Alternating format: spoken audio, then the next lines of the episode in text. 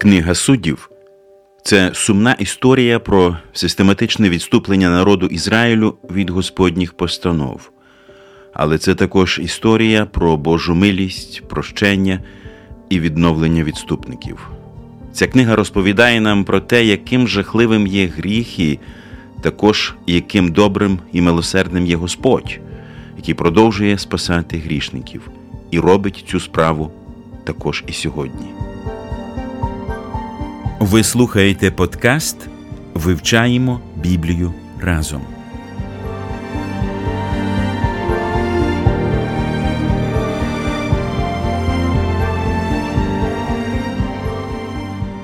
Вітаємо вас, друзі. Вдячні Богові за ще одну можливість долучитися до вивчення Божого Слова. Сьогодні ми відкриваємо 15 розділ книги суддів. І з вами Олександр, Самогіл, Ростислав і Ангеліна.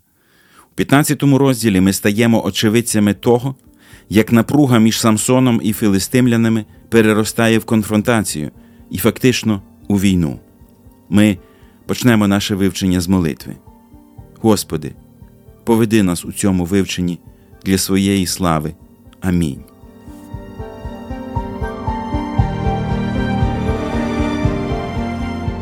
В закінченні 14 розділу ми вже знаємо, що Самсонову дружину віддали його товаришеві, що був дружбою на весіллі. Але ось починаючи 15 розділ, ми усвідомлюємо, що Самсон ще про це не знає. Він якби приходить до своєї дружини з подарунком. Ось це якби трохи дивна ситуація, коли чоловік після весілля просто кудись зникає на великий період, а потім такий: ну от якось заня приніс, значить, все нормально. Що там взагалі була ця ситуація? Чому для нього нормально було зникнути на такий великий період, потім прийти? В 14 розділі ми читаємо, що він образився на филистимлян, взагалі на цей народ, і він пішов в дім свого батька. Щоб зрозуміти, що тут відбулося, нам потрібно побачити загальну картину. Ми з'єднаємо події з 14 і 15 розділу в одну. Отже, 14 розділ закінчується такими словами: І запалився гнів його і він пішов додому батька свого, а Самсонова жінка досталася дружкові його, що приятелював із ним. П'ятнадцятий розділ починається такими словами: А по часі сталося в днях жнив пшениці, і відвідав Самсон з козлям свою жінку, та й сказав: Нехай увійду я до моєї жінки, до кімнати. Та батько її не дав йому війти, і сказав її батько: Я дійсно подумав був, що ти справді зненавидів її а тому я дав її твоєму дружкові. Чи молодша сестра її не ліпша від неї? Нехай же вона буде тобі замість неї. І сказав їм Самсон: Цього разу я не буду винний перед филистимлянами, коли я зроблю їм зло. І пішов Самсон, та й зловив три сотні лисиць, і взяв він смолоскипи, і обернув хвоста до хвоста, і прив'язав одного смолоскипа всередині поміж два хвости. І запалив він огонь у тих смолоскипах, і пустив лисиць филистимські жита, і попалив він стирти та жита і оливкові сади. Отже, тут ми стаємо свідками сімейної драми. Батько не пускає законного чоловіка Самсона до його дружини. І він посилається на закони Самсона, а не філистимлян. Чому він взагалі віддав її другому чоловіку, враховуючи, наприклад, там значення Самсона, там, можливо, його силу, якусь, якийсь вплив, якби це була в певній мірі достатньо сильна образа для Самсона, те, що його дружину віддали іншому. Мається на увазі, що він її зненавидів. Це посилання на книгу повторення закону, де сказано: якщо чоловік візьме собі жінку і знайде в неї щось що не подобається йому, але в єврейському тексті використовується слово ерва. Це не просто йому не сподобалось, як вона готує, або як вона йому не так шкарпетки чи ще щось таке зробила, подала. Ерва це стосунки, які торкаються питань аморальності. Наприклад, якщо він її по побачив за такою працею, що порушує шлюбні стосунки. Зрада. Наприклад, якби вона була в стосунках з своїм братом, або з своєю сестрою, або з своїм дядьком, мається на увазі аморальність.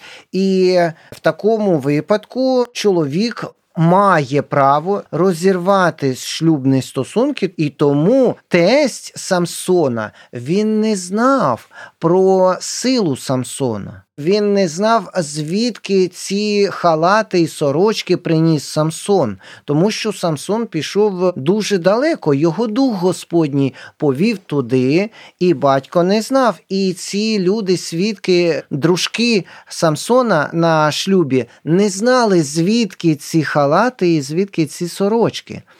І тому він посилається, дивіться, дуже цікаво, що филистимляни знають закони євреїв. Це вже так була змішана культура, що вони керували Ізраїлем, знаючи, спираючись на закони. І далі він каже, на інший закон спирається, але він його перекручує. Він каже: ось є молодша в мене дочка, вона не гірша, ніж та, яка тобі сподобалась. Він перекрутив закон Ізраїля. Божий закон, який е, Бог дав Ізраїлю, і він каже: ось молодша, візьми її. В законі Божому спирається на чоловіка, якщо чоловік не лишив насіння, тому що обіцянка Бога, народу, Аврааму, по суті, це дати насіння.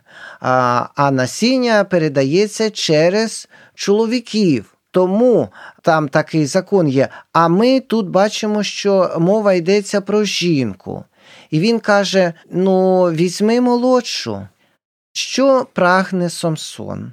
Він той раз зробив і хотів так зробити, щоб филистимляни боролись саме з собою, але він нічого не каже батькові, Так. ніяких претензій не робить. Але що він далі робить? Це він щось каже, цікаве. третій вірш. Але Самсон відповів їм: на цей раз я не буду винувати перед филистимцями, якщо заподію їм лихо, тому що в той раз він якби відкупався одягом, а тут він такий, все, вже я нічим не маю ні перед ким відкупатись. Тобто він отримав нарешті ідеальний привід Зачіпку. зробити зачіпку, зробити те, що він хотів ще спочатку, коли він не посвятив свої плани батька. Але особисто для мене методи, які він вирішує, ну якось занадто закручені. Що я маю на увазі? Тобто він ловить 300 лисиць, я не знаю, скільки часу в нього на то пішло, зв'язує е, їх хвостами,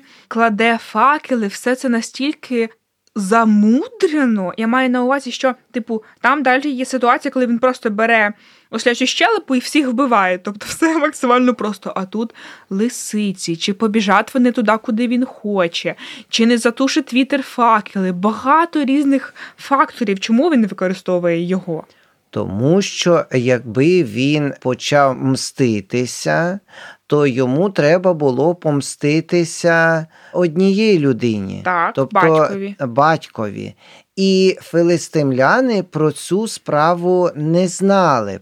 Або якби вони почали розглядати, то громадянина, филистимлян вбив єврей, Угу. і це привід для того, щоб почати війну чи бій проти євреїв. Угу. Він не хоче, щоб його народ від цього постраждав, тому він відправляє таке повідомлення, повідомлення всьому філистимському народу, щоб вони задумались, щось відбувається. І коли він це зробив.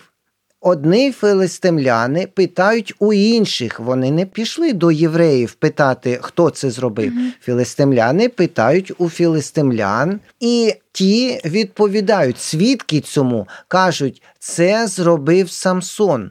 Тобто те, що невеличкий гурт вже знав, що це зробив Самсон, не викликало такої хвилі.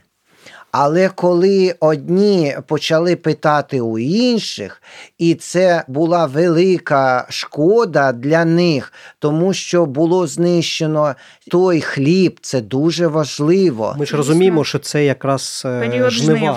Так. Так, він знищив хліб, який колись, як образно, не буквально той самий, а колись филистимляни відбирали у євреїв хліб. Так само Самсон зробив. Дивіться, коли ми читаємо книгу суддів, в перших розділах і далі, ми бачимо ніби якісь ваги, терези, що людина каже, Бог мені зробив те, що я зробив. Тут Самсон каже: ви відбирали в мого народа хліб, а ось вам така ситуація, щоб ви опинилися, щоб ви відчули те саме, що відчував мій народ. І він забирає хліб у цих людей, у ворогів забирає. Тобто не собі забирає, а лишає їх без хлібу. Він палить їхні виноградники, тобто немає їм винограду. І далі це дуже велика шкода для филистимлян.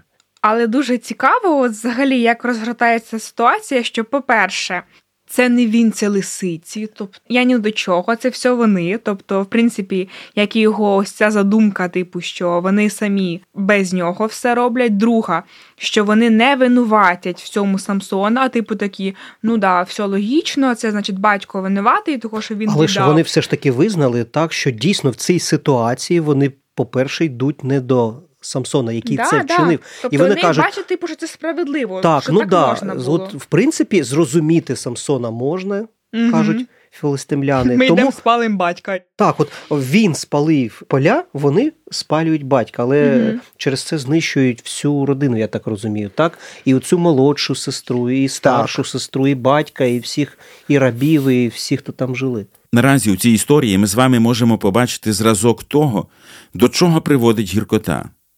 Гіркота і образа не зупиняються сама по собі. Вона рано чи пізно, але обов'язково приведе до якоїсь трагедії, до помсти. Помста, в свою чергу, викликає наступну помсту, і це ніколи не закінчується. В цій історії ми бачимо, що филистимляни таким чином пожали те, що вони сіяли. Вони знущалися над Божим народом багато років і тепер несуть заслужене покарання. Про це важливо пам'ятати, друзі. Будь-який гріх має наслідки. Але важливо також не забувати про те, що гіркота в серці ніколи не приведе до гарних наслідків. Жити з гіркотою небезпечно. Не забуваймо про це. Зараз моя єдина розрада це Євангеліє. Я читаю його щодня і щогодини. Тарас Шевченко. Ми продовжимо читання 15 розділу далі. І сказав їм Самсон, хоч ви й зробили так, як це, та проте я конче пімщуся на вас і аж тоді перестану. І він сильно побив їх дошкульною поразкою, і пішов він і осівся в щілині скелі Етам. І посходили филистимляни, і таборували в юди, і розтяглися до лехи. І сказали юдині люди, чого ви посходили проти нас? А ті відказали: ми прийшли зв'язати Самсона, щоб зробити йому, як нам він зробив. І пішли три тисячі людей від Юди до щілини скелі Етам, і сказали вони Самсонові: Чи ти не знав, що над нами панують филистимляни? І що це ти нам учинив? А він їм сказав: Як вони зробили мені, так я зробив їм. Зверніть увагу, не сказано, що він втік, бо в нього був страх. А сказано, що він пішов і оселився в щілині. А що це в щілині? Це що означає? У щелі. Так а чого там оселитись? Він просто пішов в гори і там якби зробив собі дом. Так, він для чого? ну не можна сказати, що прям він зробив собі дом, але він зробив таке місце де він був, перебував. Не дуже довго він перебував, але чому щілина? Угу. Тому що є така гора в Ізраїлі, вона дуже висока, називається вона Арбель, і вона знаходиться біля Генесарецького озера, моря Кенерет. Коли людина стоїть на цій горі, вона бачить перед собою всю Галілею. І я там був з своєю дружиною. Це суцільна скеля. І потім ми, коли трошки спустилися по цієї скелі, ми побачили, що є гора. На цю гору ніби впала інша гора, скеля, каміння така, щілина утворилася. І в цій щілині дуже прохолодно, і там відпочивали корови. Уявіть собі це місце. Там прохолодно, там безпечно, там дощ не лє, там можна жити, там можна розпалити багаття, піти наловити собі їжу якусь. А ми бачимо, що Самсона це дуже виходило. Він міг будь-яку тваринку спіймати, потім е, використати як їжу. І він там оселився і чекав. Це в нього була засідка. Але коли ми так читаємо, ми не сприймаємо, що ніби це засідка. Так. Тому що він чекав на реакцію. Він робить акцію, а потім є реакція. Ну, ось дев'ятий вірш. Після цього филистимці зворохобились і отаборились проти юдиного племені, влаштувавши свій табор аж до Лехі. Дивіться, дуже цікаво, що Самсон не належить до племені Юди, Мгм. він належить до племені Дана. Але филистимлянам байдуже. Їм важливо, що це євреї. І вони пішли до коліна Юди і почали на них нападати. І що відбувається? Філистимляни воювали проти філистимлян. І цих філистимлян, які воювали проти філистимлян, спонукав Самсон, єврей. Зараз філистимляни спонукають євреїв боротись і шукати одного єврея. Мгм. Євреї знають, де знаходиться Самсон, і вони приходять і починають з ними перемовини. Тому три тисячі мужів з юдиного племені підійшли до ущелини в скелі Етама і сказали Самсонові: Хіба ти не знаєш, що над нами владарюють филистимці? Навіщо ти нам таке робиш? А він їм відповів: як вони обійшлись зі мною, так і я зробив їм. Бачите, який принцип? Іноді, коли нас ображають або роблять нам яку шкоду, у людини перша реакція помста і зробити цій людині так само або ще гірше. Так, так само боляче, як було тобі. Ну, зазвичай ми навіть не вважаємо за гріх робити ще гірше. Власне, про це ж Він зуба це за зуба закон. був. Але текст, який каже зуб за зуб і око за око, там використовується таке цікаве єврейське слово, яке можна перекласти замість. Зуб замість зуба Мгм. і око замість ока. І це постанова для суддів. Щоб стримувати самосуд, я так розумію. Так, тому що це судді мали вирішити. Ця людина постраждала, забере у іншої людини зуб або око, чи судді винесуть вирок. Якщо ти забрав око у постраждалого, тоді. Одним оком маєш дивитися, бути йому поводирем тепер все життя. Або постраждалий може вибити тобі око. І це перевірка серця суддів. Людина не мала робити самосуд. Для цього цей закон було дано. Пізнавати Бога все ближче і ближче значить любити те, що любить Він, і ненавидіти те, що ненавидить Він. Вивчаємо Біблію разом.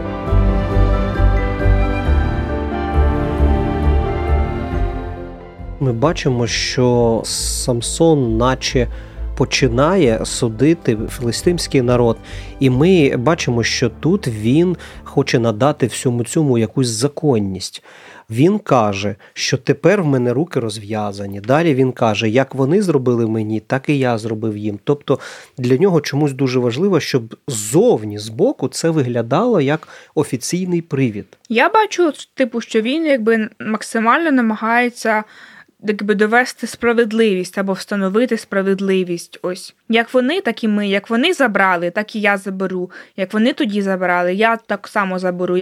Таким чином він хоче показати народу Ізраїля, це дуже важливо, що він хоче показати не саму суд робити, а він хоче показати народу Ізраїля, що він прагне справедливості і що він хоче звільнити народ, тому що події, які описані до 8, 9 вірша, і навіть коли з 10 вірша ми читаємо, що сини Юди прийшли до Самсона, в цей час Самсон ще не був суддєю в Ізраїлі. Угу. І ми читаємо, що і він судив Ізраїль вже після цих подій. Це у е, 20-му вірші. Так, вже наприкінці цього розділу бачимо, його Ізраїль вже сприймав як суддю. Читаємо, як розвивалися події далі. Читаємо з 12-го вірша. І сказали йому: Прийшли ми зв'язати тебе і передати тебе в руки чужинцям. І сказав їм Самсон: Кляніться мені, що не заб'єте ви мене і передасте мене їм, щоб часом ви не напали на мене. І поклялися йому, кажучи, ні. Але шнуром зв'яжемо тебе і передамо тебе в їхні руки, смертю ж не уб'ємо тебе. І зв'язали його двома новими шнурами і вивели його з скелі. І пішов він аж до челюсті, і чужинці закричали йому назустріч і побігли йому назустріч. І прийшов на нього Господній дух, і стали шнури, що на його руках, наче прядиво, коли зачує огонь, і розсипалися шнури з його рук. І він знайшов ослячу щелепу, вкинену в дорозі, і простягнув свою руку і взяв її, і побив нею тисячу можів. Вони, наче троянського коня, подарували филистимлянам, і вони бачать, Самсон є, є зв'язаний, зв'язаний. Євреї виконали свою частку обіцянки, Виконали. виконали все. Тобто акт куплі-продажі якось ну, він стався і все. А ось далі я знову бачу цю фразу і зійшов на нього дух Господній. І стали ті сукані шнури, що на раменах його, як льняні. І бачимо, що він бере свіжу ослячу щелепу і починає їх бивати. Я помітив, що коли на нього сходить Дух Святий, він починає робити те, заради чого Бог пообіцяв, що він народиться і прийде в Ізраїль. Звільняти євреїв від филистимлян. І ми бачимо там його історія починається з фрази І він розпочав звільняти. Так, але зауважте ще одну річ, яким чином він це зробив. Ворог не очікував від Самсона такої поведінки і такої реакції. Це дуже важливо для нас сьогодні в повсякденні пам'ятати цей принцип. Ми зазвичай отримуємо поразки, коли не очікуємо від ворога якоїсь такої реакції. Тому, коли ми читаємо лист до Єфесян, який пише Павло, там є три тактики, три етапи, як ворог нападає на віруючу людину. Спочатку він погрожує, намагається сказати неправду. А третій етап, що ворог робить, ну така просто ілюстрація. Він приходить з торбою, просто уявіть собі, торба з зміями. І він цю торбу лишає біля дверей християнського дому, стукає в двері і тікає. Християнин відчиняє, нікого немає, і бере цю торбу і заносить додому собі в своє життя, тому що він від цієї торби не очікує загрозу. І коли відкриває, звідти вилазять е, годюки і починають робити шкоду людині. Я маю на увазі в духовному житті. Так само і відбулося з филистимлянами. Вони не очікували такої реакції від Самсона, тому він їх забив. Але ми бачимо, що вони не очікували, що він з ними буде боротись, тому що вони вважали, що він зв'язаний і що він нічого їм не заподіє. Це дуже важливо. Коли ми сьогодні думаємо, що ворог нам нічого не заподіє, це розслабляє людину, і ми не пильнуємо, а нам треба пильнувати, коли ми бачимо рекламу, коли ми читаємо якісь книжки, коли ми дивимося якісь фільми, або це, що входить в нас через очі, все, що ми чуємо, все, що ми бачимо. І якщо ми не очікуємо, що це принесе нам шкоду, то так може відбутися, що ворог нас подолає. Завершується вся ця історія Самсона з филистимляними такими словами. І сказав Самсон, ослячую щелепою, вигубляючи, вигубив я їх, по ослячую щелепою побив я тисячу мужів. І сталося, коли скінчив говорити і вкинув щелепу своєї руки, і назвав те місце вибиття щоки, і дуже мав спрагу. І закричав до Господа і сказав: Ти дав в руки твого раба це велике спасіння, і тепер вмираю зі спраги, і впадаю в руки необрізаних. І Бог відкрив рану на щоці, і з неї вийшла вода, і він пив, і повернувся його дух до нього, і він віддихнув. Через це названо її ім'я до цього дня джерело, прикликаного щелепа. І 20 літ він судив Ізраїля в днях чужинців. Наприкінці ми бачимо, що Самсон втомився, в нього була фізична втома, і він починає волати до Господа. Пам'ятаєте, як починається книга суддів? Люди волали до Господа, і Господь почув. Тут безпосередньо сам Самсон починає волати до Господа і каже: Господи, невже ти мене обрав для того, щоб я оце таким чином помер? Пам'ятаєте, яка реакція була в мами Самсона? Коли тато Самсона Маноах сказав, що ми бачили Господа, напевно, ми помремо. А мама Самсона сказала: якби Господь хотів забрати наше життя, то не казав би нам це пророцтво про дитину і всього цього не відкрив. Тут Самсон не бачить надії. З однією людиною нещодавно розмовляв, і вона мені сказала, що вона в депресії. На що я відповів? Депресії не існує. Що таке депресія? Це особисто моя думка. Депресія це стан, коли людина втрачає надію. Є людина має надії поступити на навчання, є у людини надія одружитись, є надія піти і завтра купити морозиво. І людина прокидається, і завтра вона вже не може купити морозиво, бо обставини змінилися. І Як людина реагує? Вона втратила надію купити морозиво, і вона каже: Добре, сьогодні не купив, куплю завтра. Це невеличка надія. А якщо у людини зникає надія, яка набагато глобальніша, в людини втрачається сенс життя. І іноді людина втрачає надію на оздоровлення. Але вона не має надії на вічне життя. Коли людина має надію на вічне життя, на спасіння, навіть коли вона хоче накласти на себе руки, вона має надію на те, що буде після цього їй краще. Але вона не усвідомлює, що після цього відбудеться. І що відбувається з Самсоном? Він втрачає надію, він ослаб. І він каже: Господи, я помираю. Навіщо все це? І Господь робить диво, ще одне диво в його житті.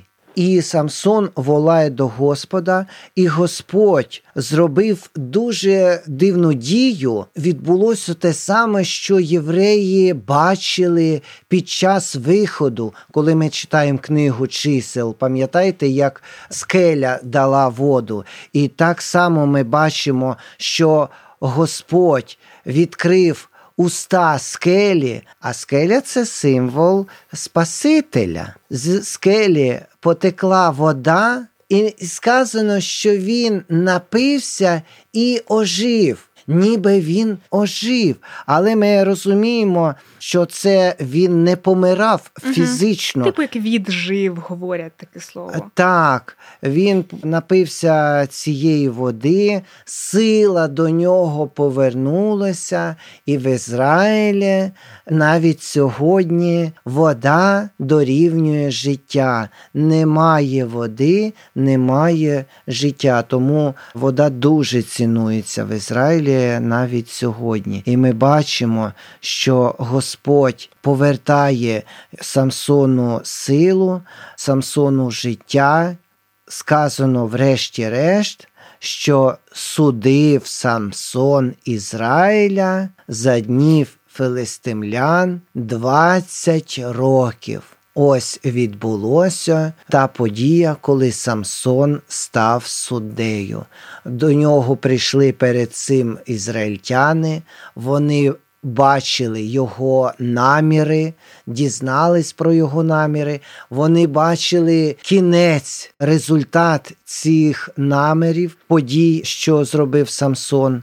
І таким чином Самсон стає суддєю і судив філистимлян. Тобто він боронив народ Ізраїля від филистимлян, і жив він поряд на горі біля долини Филистимської. А про те, як завершилася історія життя Самсона, ми дізнаємося в наступному, 16 розділі.